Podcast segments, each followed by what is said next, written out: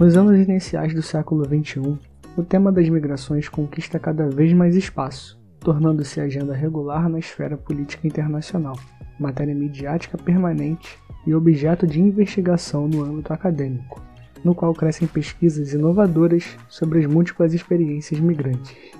No passado, como no presente, o fenômeno da migração transnacional é complexo, heterogêneo, multifacetado, multicausal e interdisciplinar, constituindo-se em um desafio para os pesquisadores, sobretudo quando se aborda a realidade atual de milhões de pessoas em todo o mundo vítimas dos deslocamentos forçados, em razão da miséria, conflitos políticos, guerras civis ou catástrofes naturais, sofrendo atentado às liberdades individuais ou tendo os direitos fundamentais da pessoa humana completamente violados. Considerando a relevância desses processos de deslocamento, mobilidade, migração, o LPPA desenvolveu a série especial Migrações, como um espaço fundamental de reflexão e diálogo com pesquisadores que se dedicam aos estudos migratórios, abordando tanto as questões históricas quanto as do tempo presente. Olá, boa tarde, boa noite, bom dia para aqueles todos e todas e todes que estão nos acompanhando. Eu sou Angela Roberti, coordenadora do Laboratório de Pesquisa e Práticas de Ensino em História do IFCH da UERJ.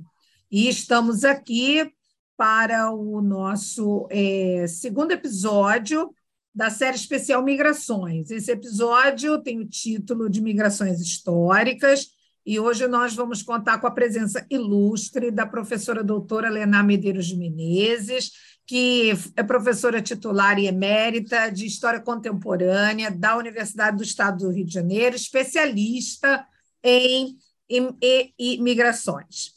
É, seja bem-vinda, professora, é um prazer tê-la conosco, estamos muito felizes pelo aceite do nosso convite, para que a gente possa conversar a respeito desse fenômeno histórico, né? tanto do passado quanto do presente, e todo o seu impacto né, na vida humana. E eu começo, então, falando a respeito é, exatamente desse contexto né, das chamadas migrações históricas, que você pudesse nos dar uma apreciação a respeito dessas migrações massivas do final do século XIX início do século XX. É com você, Lena. Bom, eu quero agradecer muito a oportunidade de estar aqui, cumprimentar todos né, que é, vão nos ouvir, é, dizer da minha alegria de poder falar um pouco sobre um tema ao qual eu já venho me dedicando há tempos. Né? É, quando falamos em migrações históricas, como você colocou bem, estamos pensando principalmente no que se chama de grandes migrações, que é essa virada do século XIX para o século XX. Né? É, é uma migração massiva, calcula-se que 34 milhões de pessoas tenham deixado a Europa. Né? É, são migrações que atingem muito a franja mediterrânica, quer dizer, os países Península Ibérica, Península Itálica, né, principalmente, porque antes, é, na, em 1850, mais ou menos, você tem uma onda migratória também, que vem da, dos países dos estados alemães, né? mas nessa virada do século nós estamos pensando principalmente nesses, nesses países da franja mediterrânea. E o que está acontecendo na Europa? Está acontecendo um aprofundamento de todo o processo de industrialização e do capitalismo, né? E, obviamente, esse capitalismo, à medida que avança, né, em povos que estavam, são povos principalmente que viviam da agricultura, há mudanças enormes no campo que vão fazer com que essas pessoas migrem facilitado, obviamente, por todo um contexto né, de uh, industrial e tecnológico. Né? No final do século XIX, nós vamos ter a revolução científica e tecnológica que vai acoplar a técnica, a técnica à ciência, né? e você vai ter um, um desenvolvimento muito grande, é, que nós podemos até dizer que estava se formando esse mundo contemporâneo tal qual ele vai estar colocado no século XX. Né? Hoje nós vivemos um outro tipo de revolução, né? mas o século XX todo ele é impactado por essa revolução tecnológica e científica de final do século XIX, que vai, ah, digamos assim, finalizar o que nós podemos chamar, o Choni coloca, de processo de desencravamento planetário. Quer dizer, o mundo entra em comunicação, o mundo entra em contato. Né? É, nesse contexto de imperialismo, você vai ter, por, por exemplo, é, toda o interior da África, a África negra sendo descoberta e, e os recantos que estavam mais ou menos isolados entrando em comunicação. Por que, que eu estou dizendo isso? Porque nós vamos ter um grande avanço das comunicações em geral e dos transportes. As linhas, as linhas férreas, elas vão caminhar, por exemplo, como depois eu vou colocar aqui Portugal, elas vão encaminhar-se, né, em direção ao norte de Portugal, tirando, digamos assim, populações é, do distanciamento que elas tinham, por exemplo, dos, dos portos para embarcar. Por outro lado, as informações chegam com muito mais rapidez né, e muito mais facilidade. Nós sabemos que todo esse processo migratório ele é fertilizado pela informação. Né? Hoje em dia, por exemplo, quando eu analiso né, qualquer processo migratório, ninguém migra sem ter uma noção, a menos que seja uma migração forçada, que você está desesperado e você é, migra sem nenhum tipo de noção de onde você vai. Primeiro você atravessa a fronteira e depois continua a migrar. Né? São os deslocamentos sucessivos.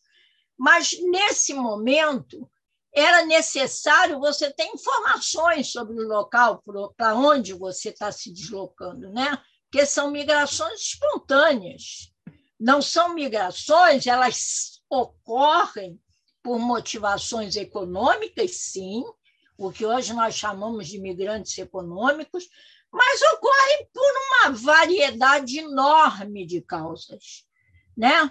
É, planejamento familiar, de quem vai migrar, de quem não vai migrar, para auxiliar né, a, as finanças internas da família, é espírito de aventura, é desejo de se estabelecer um negócio próprio que você não vê condições na terra natal, é, mulheres que têm uma vida terrível e que também anseiam por ter uma, uma vida né, mais, mais livre no sentido daquelas sanções familiares e de vizinhança. Então, os motivos são os mais variados possíveis. Nesse momento, fugir ao serviço militar, muito presente no caso português e no caso espanhol. Então, existe uma multiplicidade que faz com que você tenha essa migração massiva, mas muito pressionada pelo avanço capitalista no campo, que vai liberando, obviamente, é essa mão de obra que migra e tenta ter condições fora do, do, da sua terra natal, por não encontrar condições favoráveis internamente. Né? Não sei se eu respondi convenientemente, mas é um resumo, né? Claro, claro. cansativo demais. Claro que sim, excelente. É, e aí eu aproveito para perguntar a respeito de cadeias migratórias. Quer dizer, para esse cenário que você está trazendo para a gente, é possível a gente falar em cadeias migratórias, cadeias que vão unir as duas margens do Atlântico? Olha só, eu gosto muito do conceito. Não é um conceito novo. Ele surge lá pela década de 1960 são dois é, pesquisadores australianos, MacDonald, né? É, que eles tentam fundir um pouco daquela imposição do que se chama de pull-push, né? puxa e empurra, que seria você ter uma, uma análise das migrações, vendo as situações de partida, do local de partida e a situação dos locais de chegada. Então, tem uma conotação econômica muito grande. Né?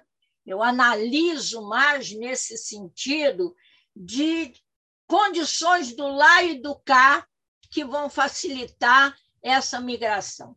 Então, é essa noção de cadeia migratória, que hoje alguns contestam, preferem rede, né? como é o caso do, do Oswaldo Truzzi, mas eu acho que cadeia traduz bem esses elos que se formam. Né? Eles vão demonstrar, por exemplo, que o, o fenômeno migratório, né? se é que é um fenômeno, o processo, eu prefiro o processo, processo migratório, ele não está só relacionado à questão do mercado de trabalho favorável nos países de chegada e de pressões econômicas no, nos países de partida.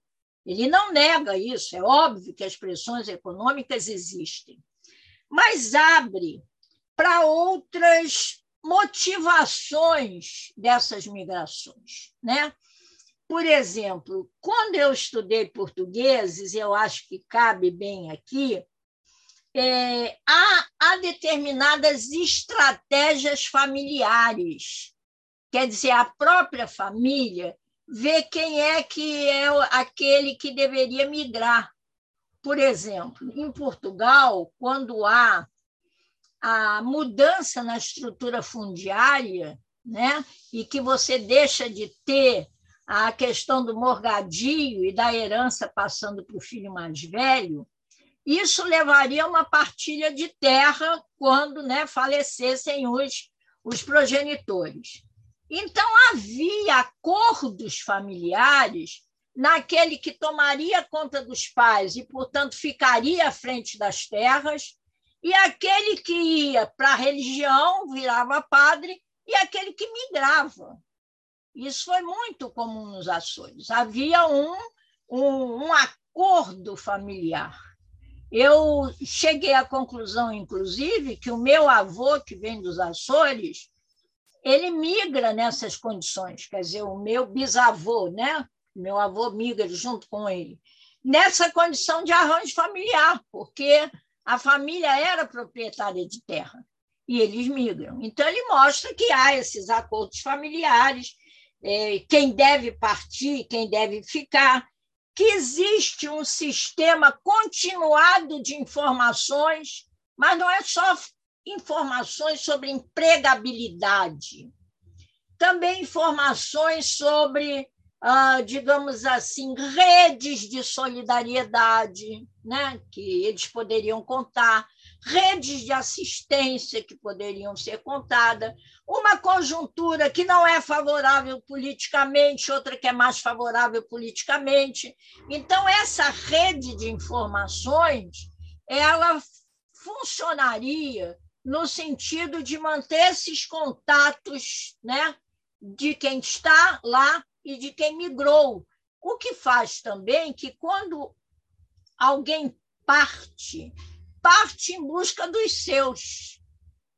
Então, quando eu falo em cadeias migratórias, eu estou dizendo também que determinadas localidades né, na Europa acabam estabelecendo uma ligação com determinadas cidades e regiões dos lugares de chegada.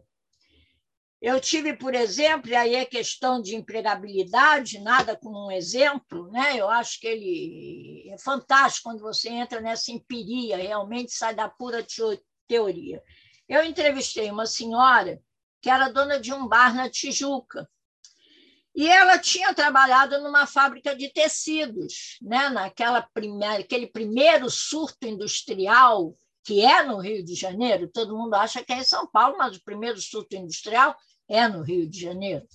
E ela trabalhava numa fábrica. E ela era de uma região da Serra da Estrela, que se chama Manteigas. Aí ela dizia o seguinte: olha, tinha uma supervisora da fábrica que era de manteigas.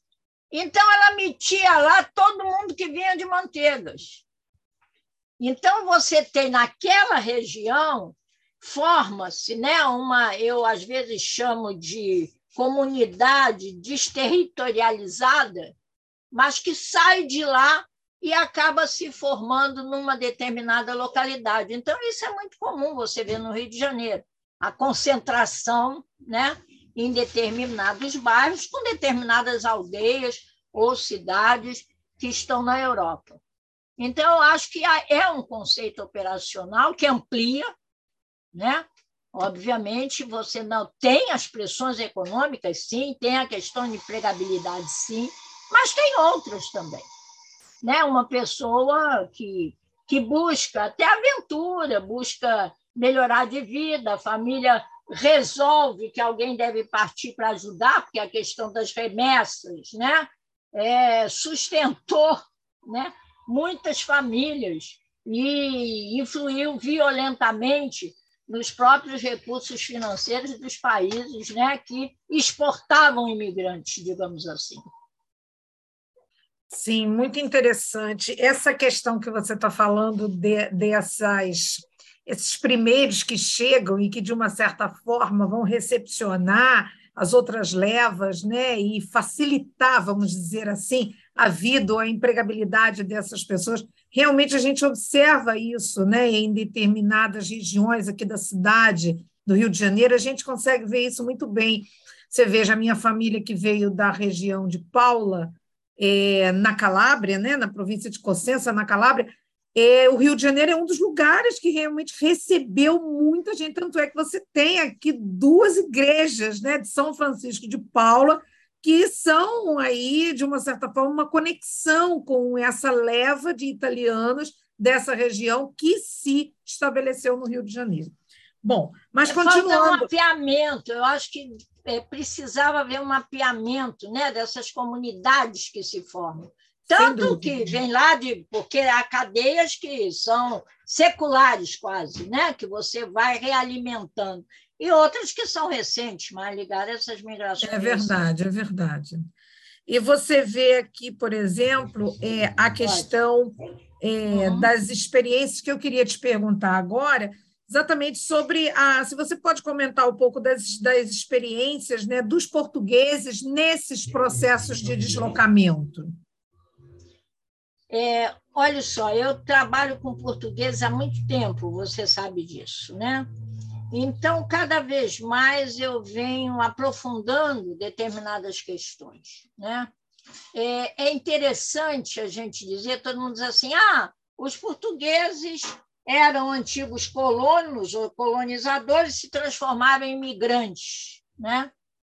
Mas aquele português que estava aqui em 1822 não é o português que vai estar aqui em 1880, 1890, porque existe um deslocamento né, para o norte de Portugal, em virtude da expansão das vias férreas e das facilidades de chegar aos portos de embarque. Então, a partir de 1870, quem chega ao Rio de Janeiro, eu trabalho com o Rio de Janeiro, é principalmente pessoal da região do Minho, de trás dos montes e das beiras. Ou seja, não é mais o pessoal de Lisboa ou do Porto também, né? mas é mais esse pessoal do interior que vem para cá. E dos Açores também, que a imigração açoriana é muito grande. Agora, é interessante quando a gente observa é, essa presença portuguesa ela foi sempre sendo realimentada por conta dessas cadeias migratórias mesmo. Né? Você imagina uma pessoa que está dizendo assim: ah, eu estou muito bem aqui, vem para cá.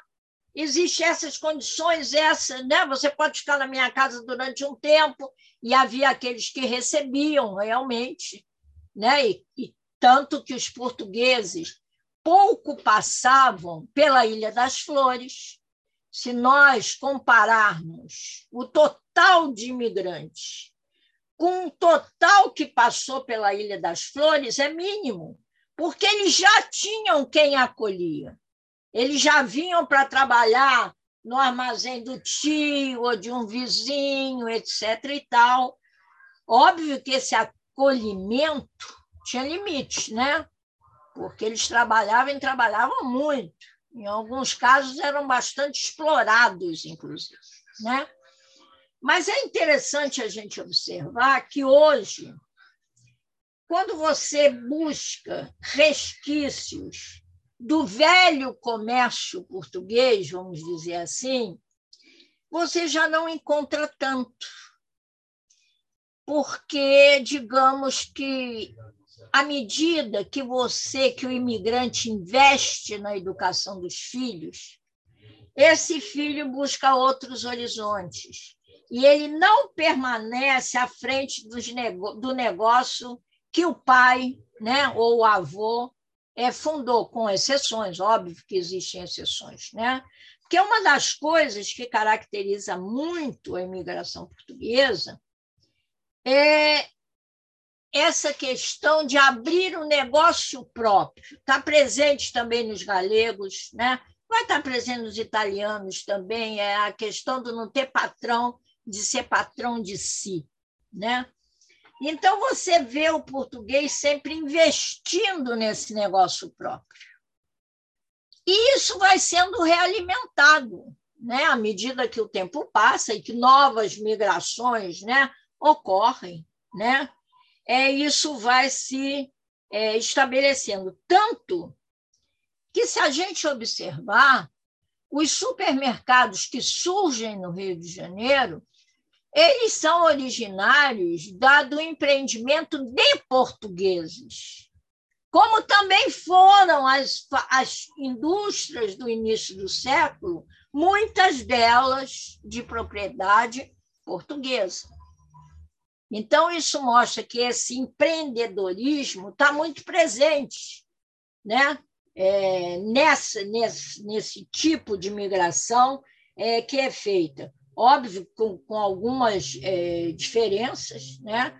lá na, na, nas grandes migrações da virada do século, eu vou ter uma migração basicamente de homens, homens solteiros. No segundo, no segundo pós-guerra, já vou tendo uma migração familiar mais acentuada. Né?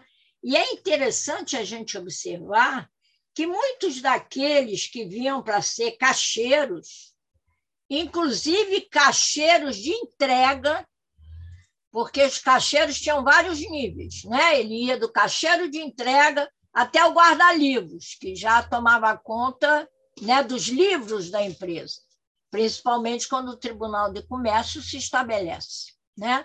Então, nem todo cacheiro era cacheiro de entrega, mas muitos cacheiros de entrega conseguiram se tornar patrão de si e se e até enriquecerem.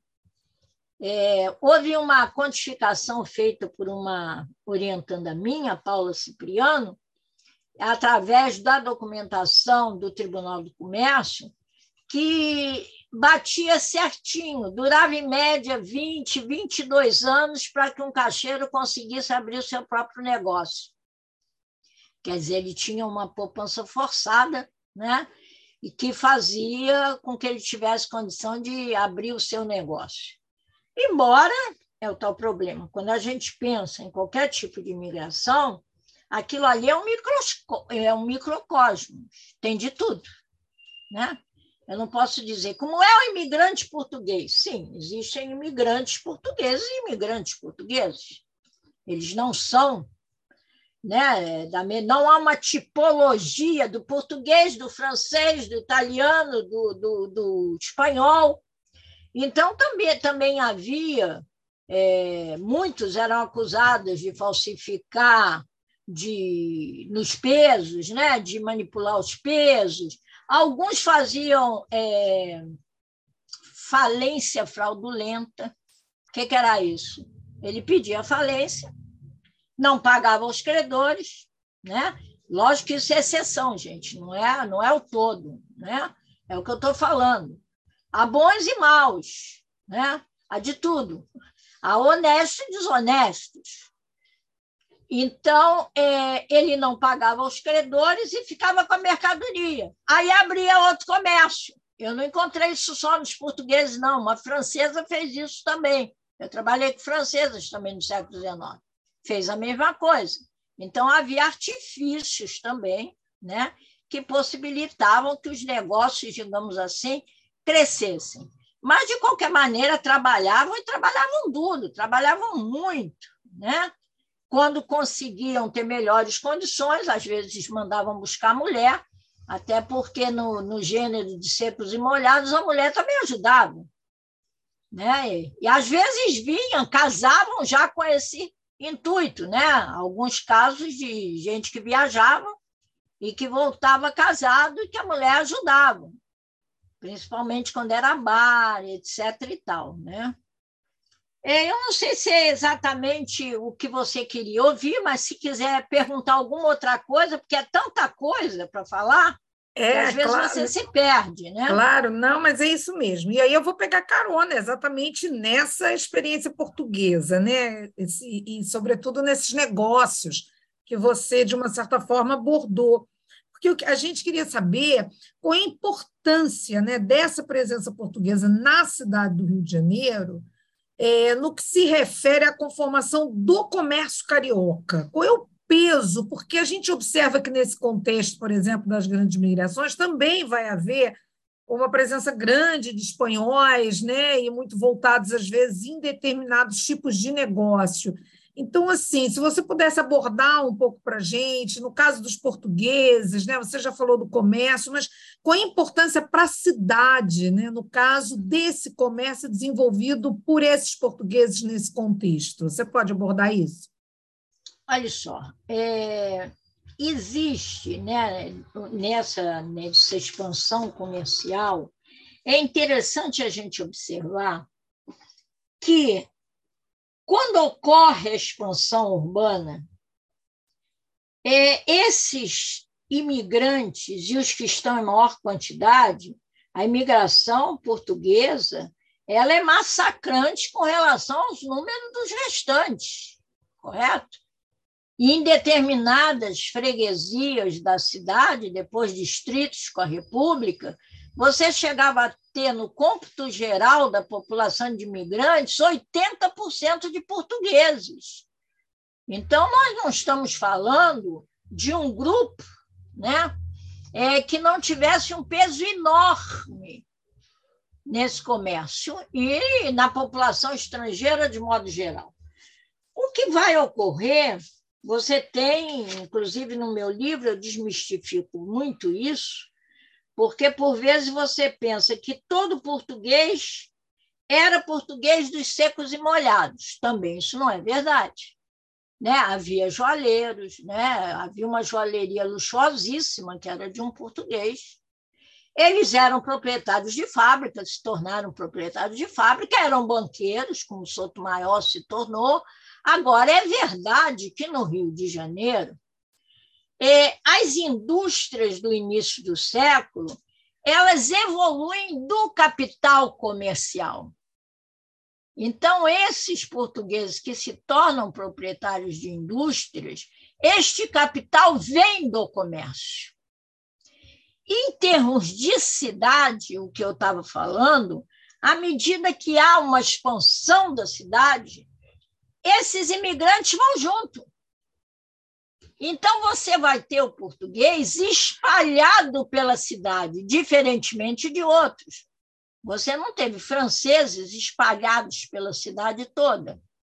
Você não teve russos espalhados pela cidade toda. Italianos também não tanto, mas você teve portugueses e galegos espalhados pela cidade. Eles acompanharam a expansão urbana.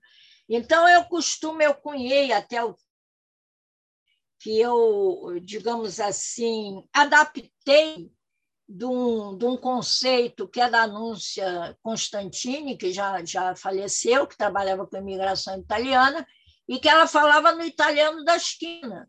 Eu costumo falar no português da esquina, porque as nossas lembranças, as minhas lembranças, era do português do açougue, da padaria, do armazém, do bar, não é isso? Da loja de ferragens também. Então, eles estão espalhados pela cidade. E principalmente no comércio de alimentos. Né? Se eu entrar hoje na CADEG, que, né, que distribui né, os alimentos pela cidade do Rio de Janeiro, eles estão lá ainda. Eles estão presentes maciçamente lá. Então, existe um comércio, principalmente alimentício, no Rio de Janeiro, que sempre teve uma base portuguesa, que está findando, a não ser daqueles né, que conseguiram criar impérios, né, os supermercados aí, né, que têm verdadeiros impérios, mas você não está tendo mais a reposição né, dessa, desse capital humano, digamos assim, para o comércio. Então, se você percorrer isso, por isso eu corri tanto para entrevistar os portugueses, que eles estavam desaparecendo, você tem esse comércio sendo vendido principalmente para os nordestinos, principalmente para os cearenses.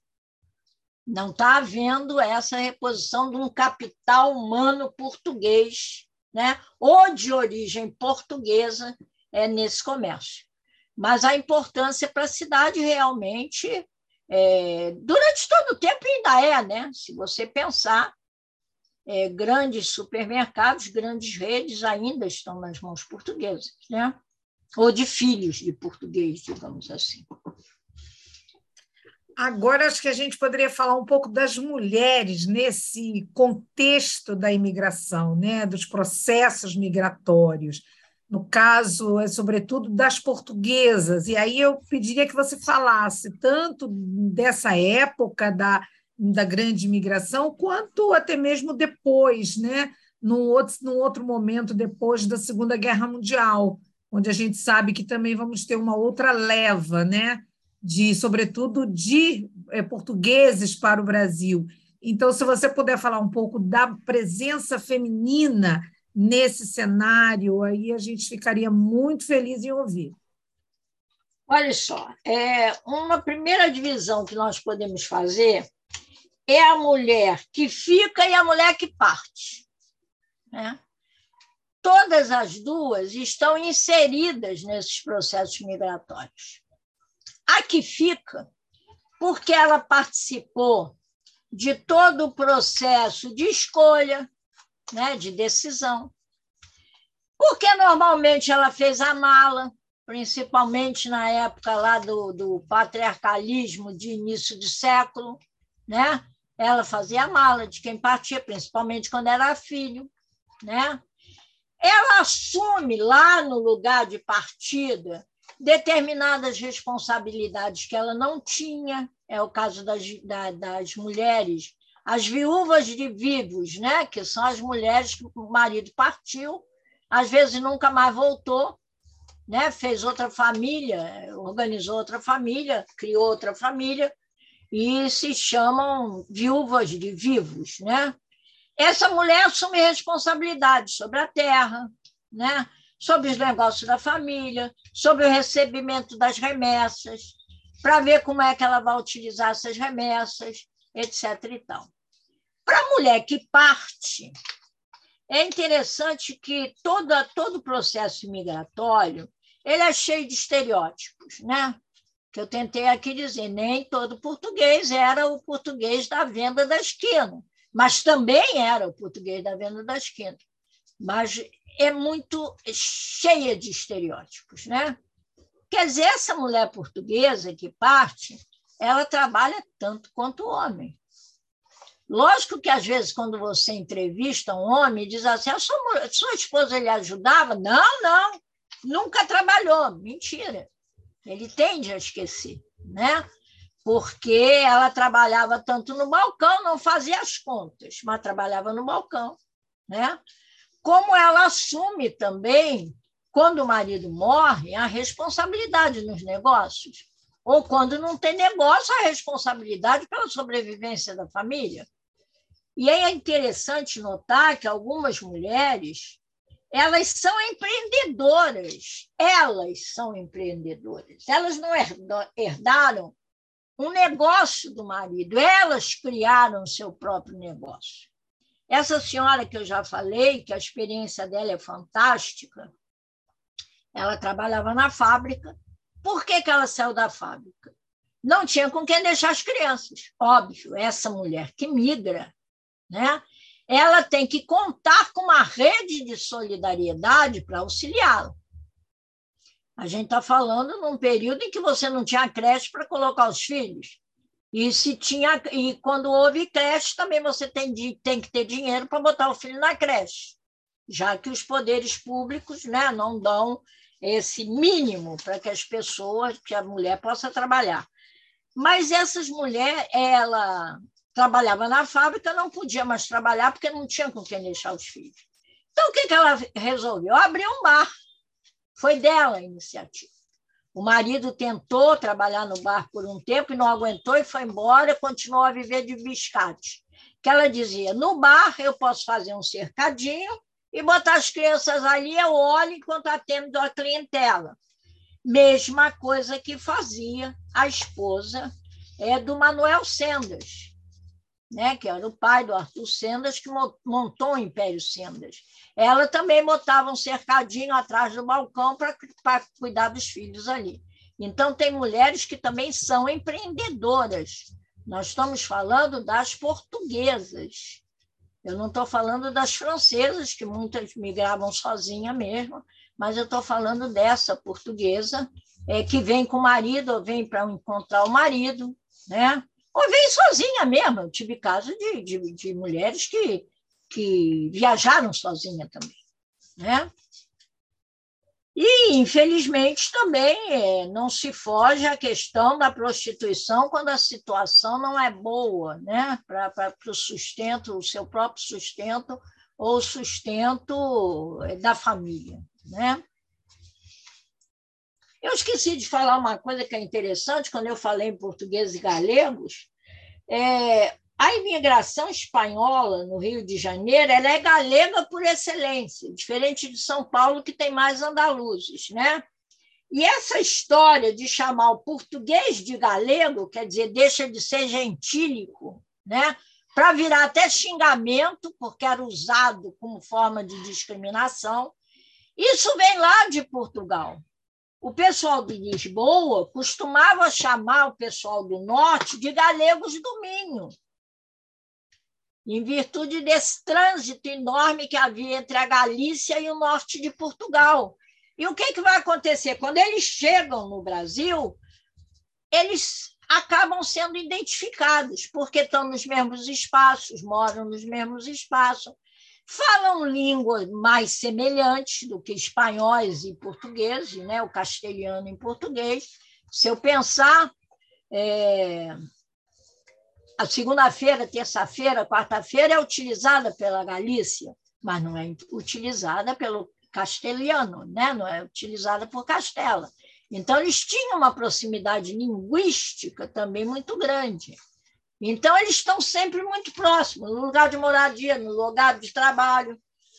Nessa expansão urbana que se faz em direção aos subúrbios, eles vão estar presentes também. Muito interessante isso que você trouxe. É, a gente realmente sempre escutava, né? É, eu me lembro disso, de chamar o galego e tal, num sentido até pejorativo mesmo, né? Ligado ao português. Né? Agora você esclareceu para a gente a origem disso. Então, agora acho que a gente pode é, mudar um pouco do contexto, né? sair dessa imigração da virada do século XIX para o XX e falar um pouco dessa imigração dos portugueses no pós-Segunda Guerra Mundial. Né? E aí eu acho que você podia falar um pouco do seu livro, como é que foi essa experiência de trabalhar com as entrevistas. Né? Acho que seria interessante a gente conhecer um pouco desse outro cenário também desses portugueses, né, que vêm muitos ainda fugidos do serviço militar obrigatório, principalmente das, da ida para servir o exército nas colônias, sobretudo em África, né, no território africano. Acho que você poderia. Aí, as cartas de chamadas, né, porque eu acho também que tem toda essa relação nesse pós-segunda guerra, principalmente, enfim, você pode abordar um pouco disso para a gente. É, tão logo termina a guerra, né, é, você vai tendo um, tem uma outra onda migratória e o pico dela é 1952. É interessante a gente observar que começa a crescer a partir de 45, né? E o pico é 52, 53, depois começa a cair e com a, a ditadura militar praticamente vai cessar, os números são mínimos, né? A partir daí. Mas é interessante que essa migração ela se distingue um pouquinho, porque ela é uma, imigração mais familiar. Enquanto aquela outra, né, você tinha as mulheres alcançando, em média, um quarto dos homens. Essa não, as mulheres chegam a mais de 40%, porque você vai ter uma, uma imigração é, familiar, né? por todos os custos da guerra. Né? Quer dizer, embora Portugal não tenha participado do campo de batalha, ele também é onerado né, por todo um esforço de guerra que toda a Europa faz. Né? Então, existe uma necessidade grande de, de migrar, e a gente vai observar que é, essas cadeias migratórias elas vão sendo reacendidas, porque sempre havia alguém que conhecia alguém que já tinha migrado, que podia mandar a carta de chamada para poder migrar.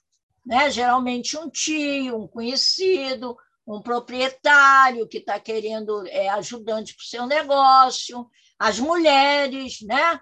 É interessante que na, nas cartas de chamada das mulheres há muita recomendação né, sobre como se comportar na viagem. A Maria Isilda analisa muito isso, né? para não chamar muita atenção, para ter cuidado com, com o que acontecia nos navios, né? porque havia muito, ainda havia tráfico, né? E havia muito.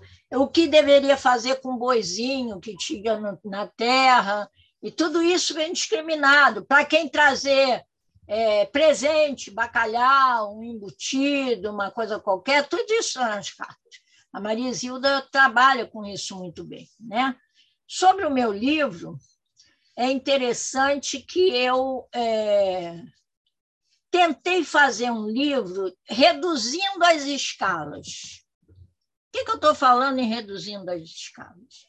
Num primeiro momento, trabalhar com os processos migratórios, isso tudo que você falou.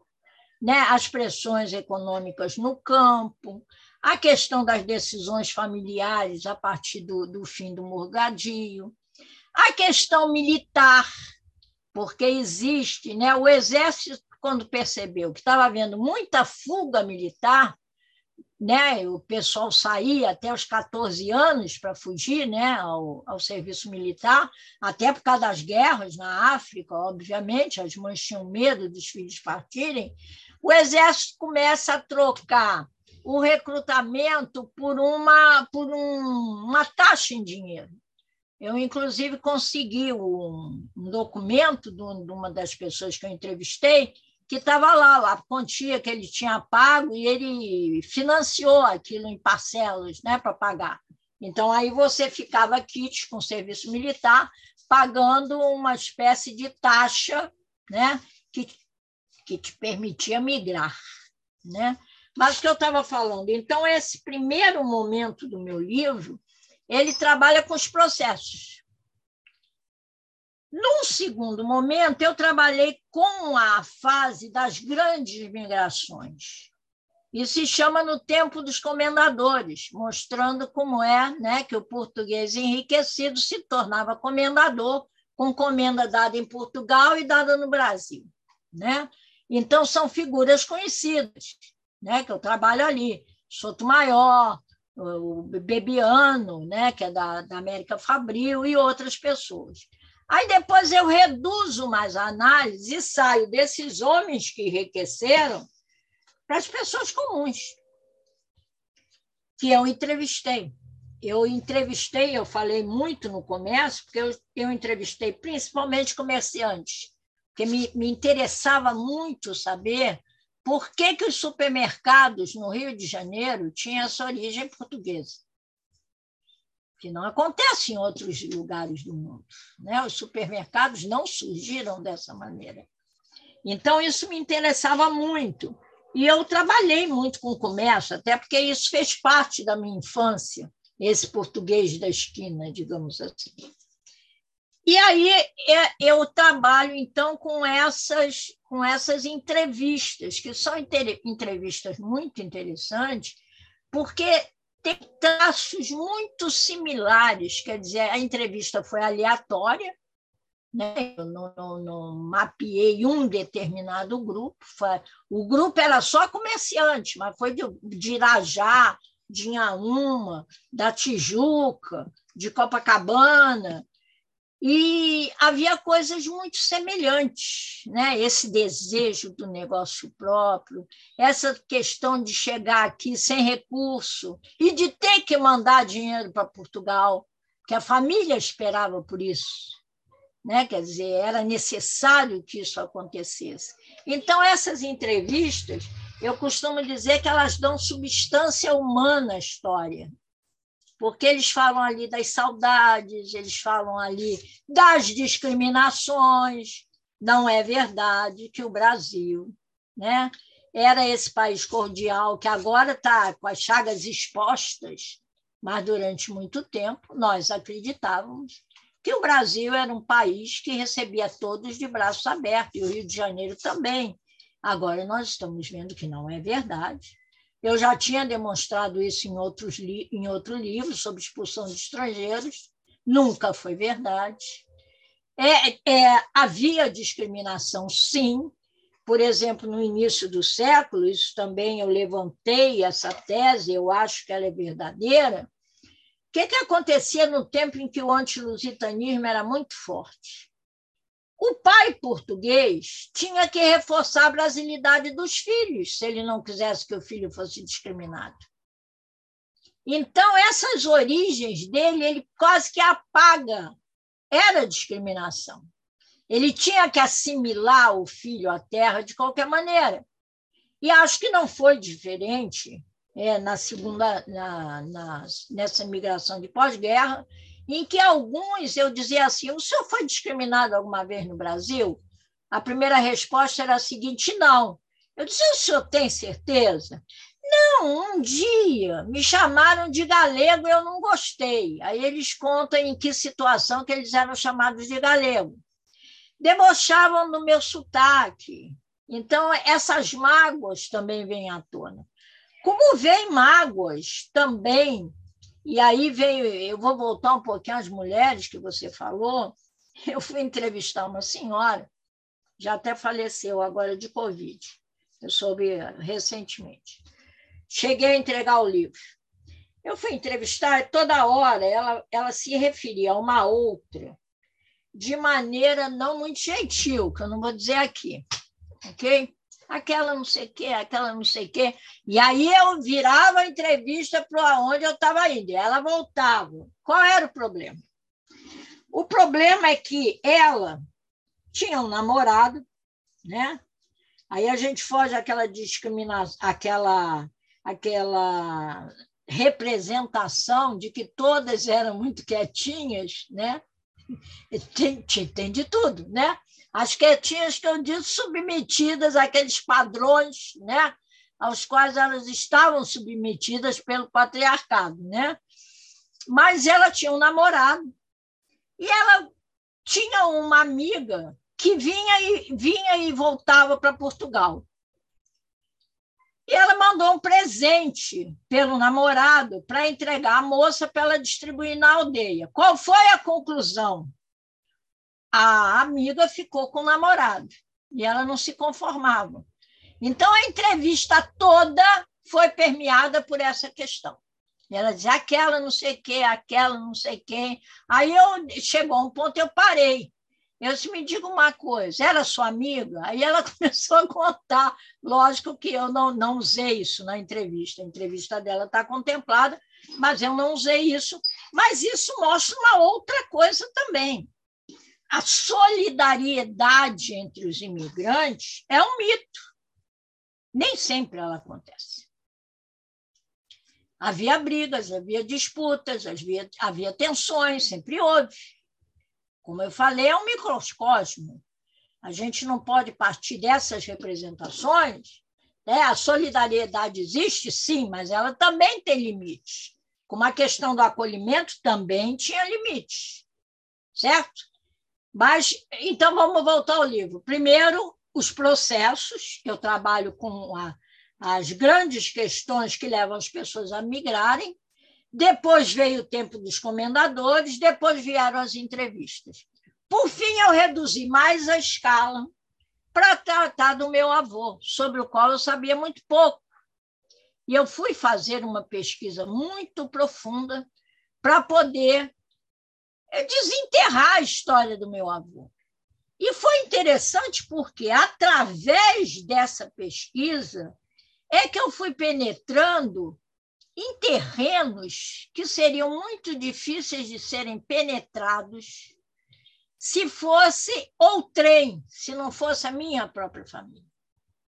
Por exemplo, eu pude testar essa questão é, da terra, eu pude verificar a questão dos casamentos consanguíneos, que era para manter, né?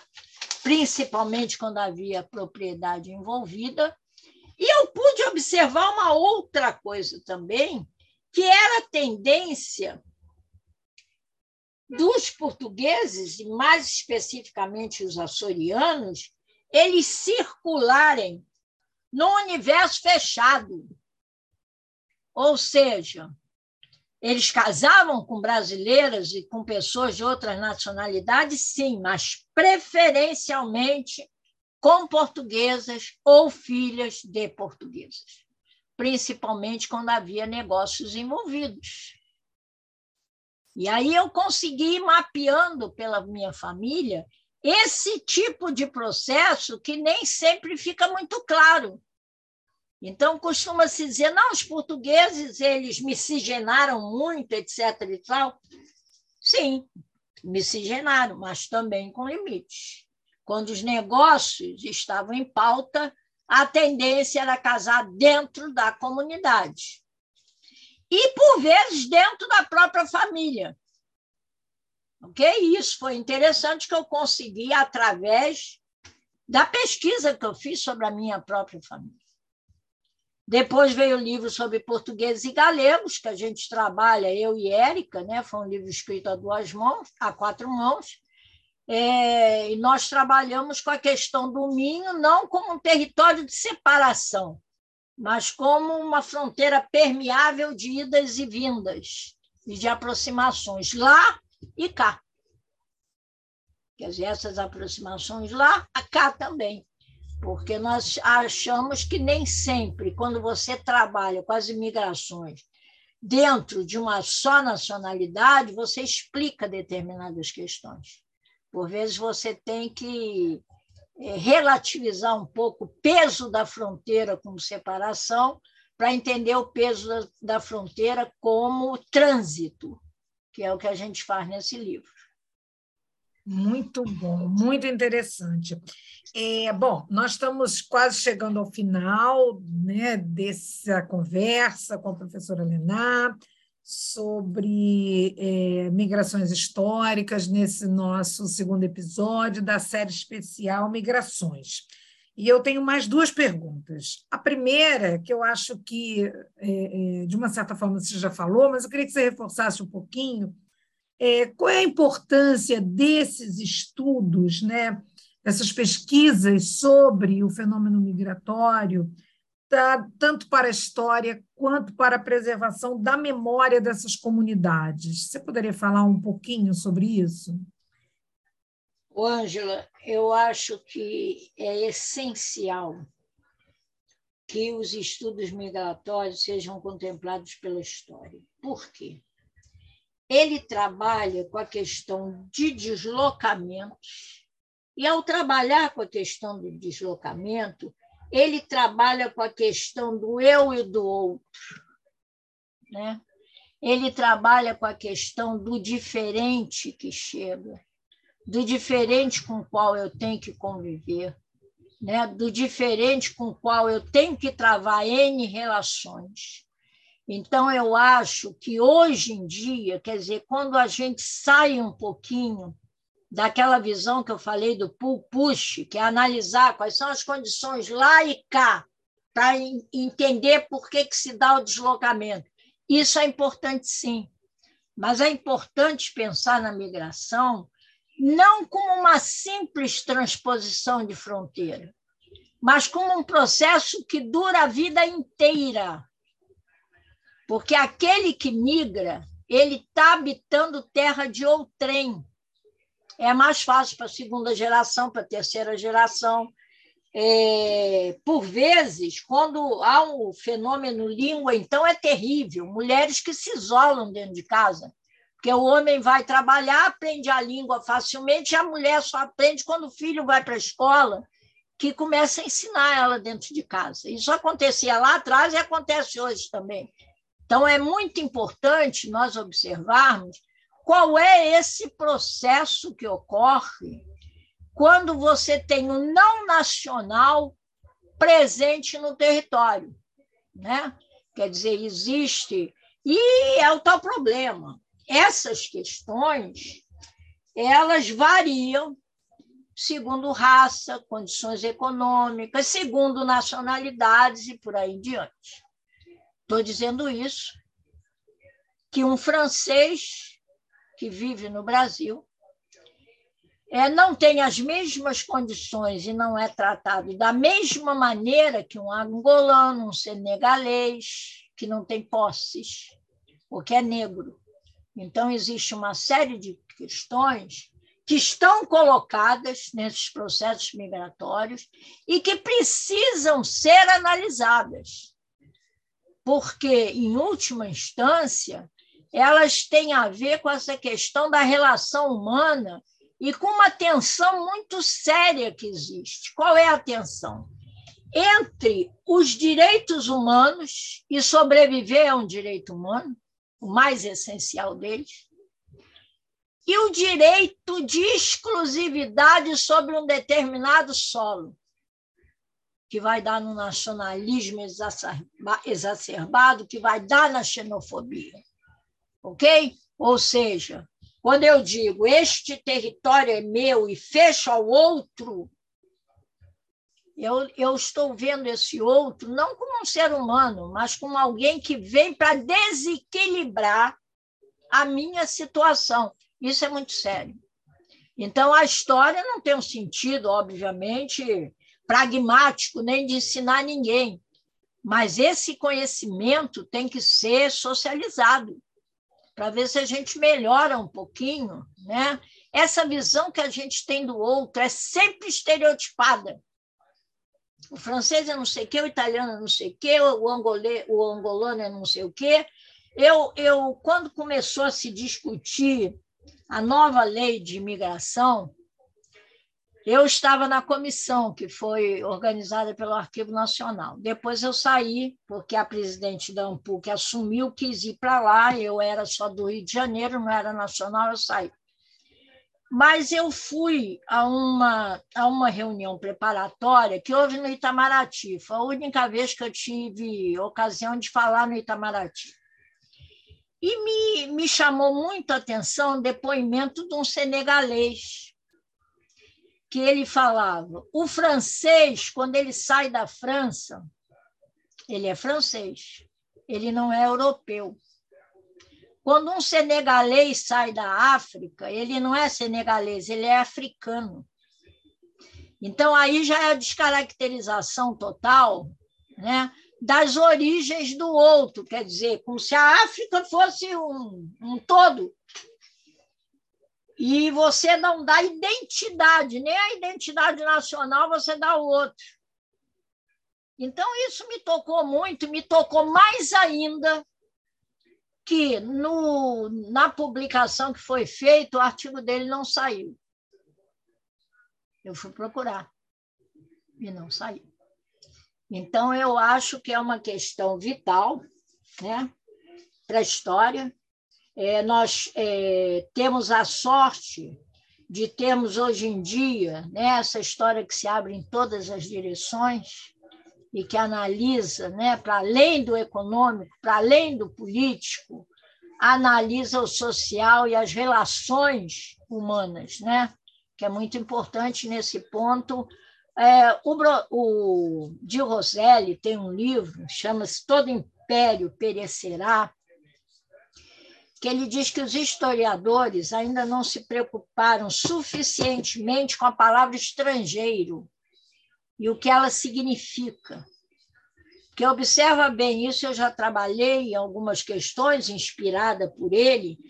Quando você fala imigrante, ele é alguém que veio para dentro de algum lugar. Não é isso? O prefixo é in, é de interiorização. Quando você fala estrangeiro, não é de, de, de incorporação, ele é estrangeiro para a vida inteira. Se você caracteriza ele como estrangeiro, estrangeiro é o outro, estrangeiro é o estranho, estrangeiro é o aleatório, o estrangeiro é aquele que eu vejo com receio de tirar o que eu tenho. Não é isso? Então, eu acho que o de Roselli tem razão. Né? Não é à toa que a República quase que apagou a palavra imigrante, falava estrangeiro, que ela tinha muita dificuldade de dizer que era do nacional, porque ela tinha que discutir a questão da escravidão. Então dizia quem é brasileiro que não é estrangeiro. Ela trabalhava com autoridade. Então era aquele que não vinha de fora, né? É, é um tema apaixonante, né? Porque realmente é um processo muito complexo é, sem dúvida alguma. E ouvindo você, assim, eu fico fazendo algumas reflexões a respeito exatamente de, de colocações que você fez aqui, que cabem para outros grupos né, de imigrantes também. Né? Por exemplo, a questão do estereótipo, assim como se falava do galego né, para o português, se falava do carcamano para o Sim. italiano, também num sentido Sim. pejorativo, né? E eu, aqui nas minhas memórias, eu me lembro do meu avô. Meu avô tinha horror dessa palavra. Né? É, isso que você falou sobre, por exemplo, reforçar a brasilidade do imigrante. Isso foi muito comum no seio da minha família. Meu avô de Pietro virou Pedro, a, a, uhum. ponto, a ponto de ele confundir de uma tal forma os documentos que a gente tem uma dificuldade enorme até de conseguir a cidadania até hoje, para provar que ele era realmente Pietro Roberti. Né? A própria questão que você fala, por exemplo, é, ele se naturalizou exatamente no contexto da Segunda Guerra Mundial, porque esse preconceito, essa discriminação aumentou para os italianos sensivelmente Sim. por conta de a Itália ser Sim, da, é, guerra. da Alemanha, entendeu? Então, assim, e, e, isso é muito interessante, eu acho que é um trabalho, por exemplo, que eu sempre tive interesse de fazer, é exatamente sobre essa questão da naturalização dos italianos nesse contexto da Segunda Guerra. Porque eu digo, em, em função disso, da história que eu sei da minha família, da memória, né, enfim, familiar. Mas eu não estou aqui para falar disso, a gente está chegando ao final, eu vou pedir apenas para você que fale um pouco, estabeleça alguma relação sobre esse fenômeno né, migratório, esses processos e os dias atuais. Né? Eu acho que você já sinalizou algumas coisas importantes com relação ao estrangeiro, aos direitos humanos, à sobrevivência, às fronteiras, mas acho que agora, para a gente encerrar, você poderia, então, falar um pouquinho sobre essa conexão né, entre o passado e o presente, o ontem e o hoje, dentro desse fenômeno migratório? Ângela, eu tenho costumado né, é, fazer duas distinções entre o que nós chamamos de migrações históricas e a de tempo presente. A primeira é que as migrações históricas eram migrações de longa distância, as migrações atuais, elas tendem a ser fronteiriças. Isso é um fenômeno diferente. Então, quando eu penso assim, quem migrava para o Brasil no início do século?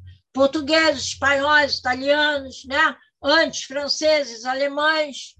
Quem migra agora? Venezuelanos, bolivianos, paraguaios, não é isso? O Mercosul é uma situação diferente, chilenos, né? Você tem muito essa, essa questão fronteiriça. Por outro lado, é, as migrações forçadas atingiram uma dimensão absurda por conta de todas as guerras né, que vêm ocorrendo, as guerras do terceiro milênio, né? Que começaram lá com a guerra do Iraque, né? não começaram com a guerra da Ucrânia, começaram lá na guerra do Iraque, né? na guerra da Síria. Tudo isso é deslocamento né?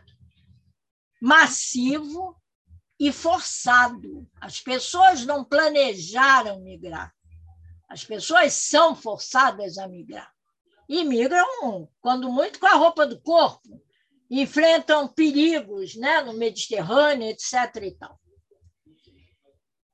Agora, nessas migrações forçadas também, a gente tem que é, voltar ao que eu falei aqui: há imigrantes e imigrantes. Quando eu olho aquelas pessoas amontoadas nos botes que atravessam o Mediterrâneo, não são as pessoas que estão migrando da Ucrânia. E que a mídia dá muito mais atenção do que dá aos que morrem no Mediterrâneo, a menos que seja uma coisa né, fantástica no sentido de dar machete.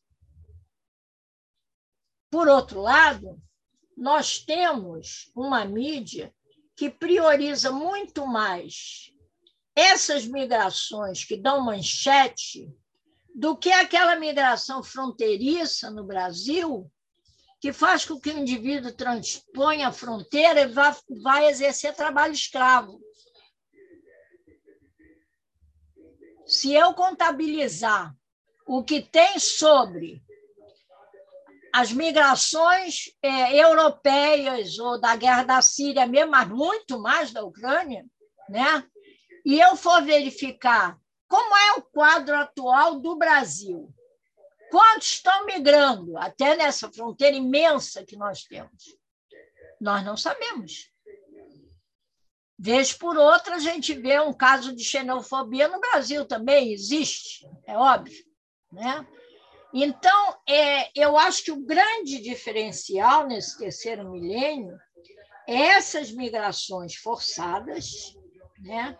essas migrações fronteiriças invisíveis, eu diria que várias dessas migrações fronteiriças são invisíveis, e o outro fenômeno, que é o dos países ricos construindo muros e cercas, a menos que interesse a eles receber por uma questão política, né, por toda uma questão de discurso político, receber esse ou aquele. Mas é interessante a gente observar que, para esses países europeus ricos, né, o imigrante é um problema. Por que, que tem tanto indocumentado na França? Porque se todos os indocumentados, os sans-papiers, votarem os franceses perdem a hegemonia no Congresso. Então, essas questões são questões que estão colocadas. O que me revolta muito é você ver que, por, por exemplo, você faz uma exploração midiática de determinados processos, né? quando nessas migrações está morrendo gente quase todo dia onde os campos principais de refugiados estão no interior da África. Não estão na Polônia, estão no interior africano. Então, existe uma invisibilidade né, de processos muito sérios que acontecem em prol desse discurso midiático né, que mostra essas populações em fuga que tem a ver com as fronteiriças. Quem está fugindo não vai para longa distância, ele vai atravessando fronteiras em busca de um lugar onde possa se refugiar. Não é isso? E, mais uma vez, a gente volta àquilo que eu já tinha colocado. Em última instância, trata-se da relação entre o eu e o outro. Quando eu vejo o outro como alguém que é diferente de mim, aí está a raiz de toda a discriminação, de toda a perseguição, de toda a xenofobia, né? Quer dizer, esse outro se torna ameaça, se torna um perigo, o que sempre permeou as migrações. Só que agora, com essa ascensão da, da, da extrema-direita, né, a coisa está tomando uma dimensão extremamente preocupante. E é um fenômeno que, infelizmente, está posto aí de, mundialmente. Né? É isso, Exatamente. a gente poderia ficar falando aqui durante horas. Com certeza, o tema é apaixonante. Bom, a gente quer, a gente chegou ao final do nosso episódio, é o episódio 2 de Migrações Históricas, aqui começando com a professora Helena Menezes, da Universidade do Estado do Rio de Janeiro, e a gente quer agradecer muitíssimo pela sua disponibilidade de trazer essas reflexões que não somente são super atuais, como são de extrema relevância nesse contexto que a gente está vivendo hoje em dia, em que, como você disse, o estrangeiro ele é o inimigo, ele não é mais né, visto como alguém que possa ser recebido né, de uma maneira, se não favorável totalmente, mas pelo menos com as portas abertas. Não, hoje a gente realmente vive as portas fechadas, né? Ah, são estranhos que estão batendo a porta, como disse Bauman, né, num livro que escreveu. Então, a gente agradece muitíssimo a sua participação conosco. Obrigada, viu? Ah, obrigada a vocês. Obrigada pela oportunidade de eu estar aqui falando num assunto que me apaixona, me apaixona há muito tempo, né? É, eu espero que eu tenha atendido a, aos seus objetivos. É um assunto muito complexo que, por vezes, já nós encam nos encaminhamos numa direção e deixamos outras para trás, mas é isso. Foi Tolerância. Tolerância certeza. ao outro. Com certeza, foi ótimo. Obrigada. Este foi o segundo episódio da série especial Migrações. No próximo episódio, conversaremos com a professora Érica Sarmiento sobre os movimentos migratórios da América Latina para os Estados Unidos. Até o próximo!